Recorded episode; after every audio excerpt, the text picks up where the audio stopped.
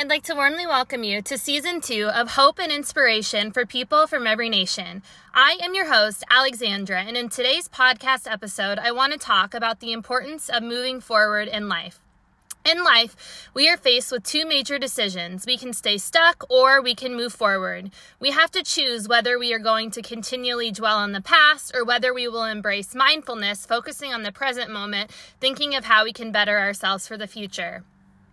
Once we go through something traumatic, I believe that we have two main options to either suppress it and go numb and not think about the trauma, or to replay it in our heads over and over again as long as we feel that we need to. I've done both approaches in different parts of my life regarding different circumstances and different traumas. It's normal to think, oh my gosh, I can't believe this happened, and to think of all the ways the trauma that happened in the past currently affects us in our lives. We can rehearse it again and again. It's easy to dwell on the consequences of our actions and mistakes.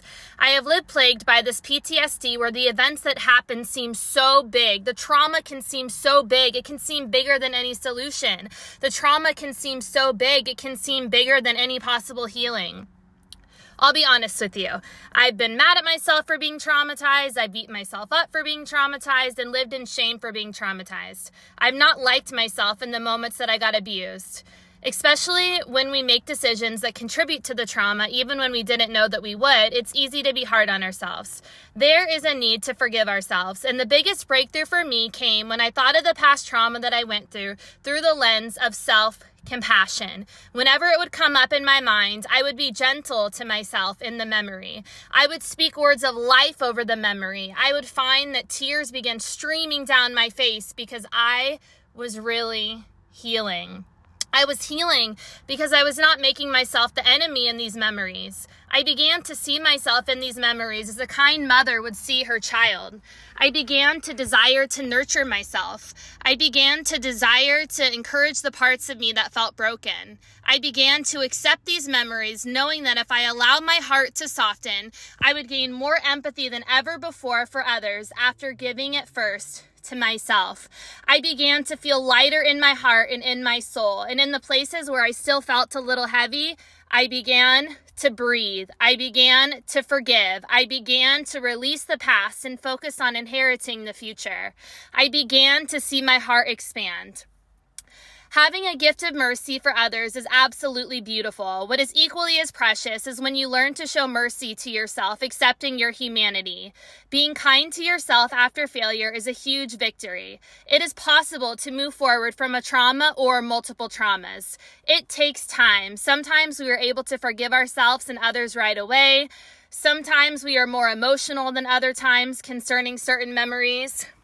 It is freeing once what seemed like an impossibility becomes a reality. Some believe that everything that you have gone through will be turned into good in some way. What's amazing is when a miracle happens. When you go through a trauma where nothing positive happened and there was no positivity in sight and you you come out of it with emotional intelligence unlike ever before because you were brave and you allowed yourself to feel the sadness, the shame, the fear and all the other emotions. What's amazing is when in situations where you felt powerless, you validate yourself for feeling that way but you find hope for empowerment. There is hope for empowerment. What's powerful is in the very area you felt robbed of something like your dignity, you go on a journey to realize how valuable you really are and you become a voice advocating for other people who have felt worthless. There is so much for you, and I know what it is like to feel like the victim of a situation. But feeling defeated doesn't make you worthless. What you overcome gives you incredible perspective. Your story is not over. You may not have had a voice in the middle of your trauma. You may have been silenced and controlled and scared and shut down, but you have a voice now. You are a survivor even if you have felt like your life is just broken and messy, there are beautiful pages to be written about your life story.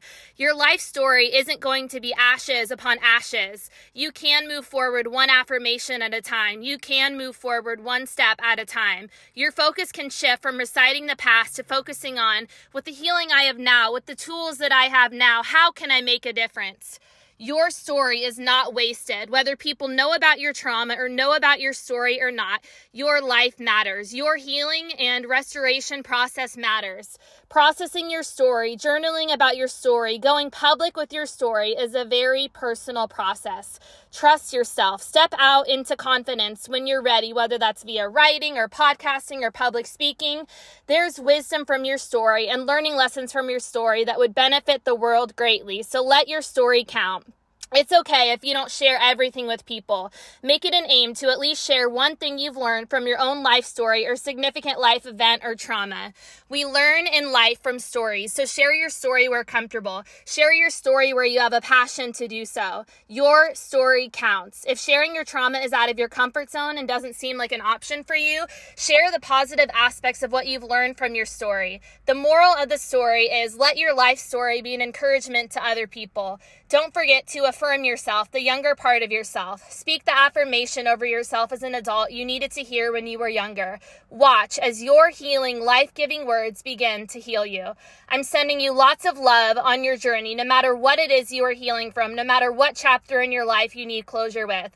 I believe that you are capable of moving forward in life, which is why I made this podcast to encourage you that you can. Even if you haven't had peace with yourself in the past, I believe that you can forgive yourself and be at peace peace with yourself now. May your present and future be filled with much self acceptance. And I'd like to thank you so, so much for taking the time out of your day today to listen to my podcast. And until next time, be safe, have fun, and take care.